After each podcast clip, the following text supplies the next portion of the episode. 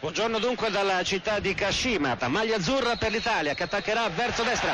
È iniziato il confronto, scattano i flash, maglia a scacchi biancorossi per la Croazia. Vieri intanto in aria, Vieri, spalla alla porta, fuori per Totti di prima, in aria troppo lungo il passaggio, in mezzo per Zambrotta, ma pallone che viene raccolto e crossato, ancora Vieri di testa, il gol! E questa volta è regolare! Il gol è regolare, Vieri, Cristian Vieri, siamo al decimo minuto di gioco, l'Italia è in vantaggio. Colpo di testa vincente di Cristian, parabola imprendibile, imprendibile per Steve Pleticosa, esplode lo stadio Ibaraki, l'Italia è in vantaggio, 1-0.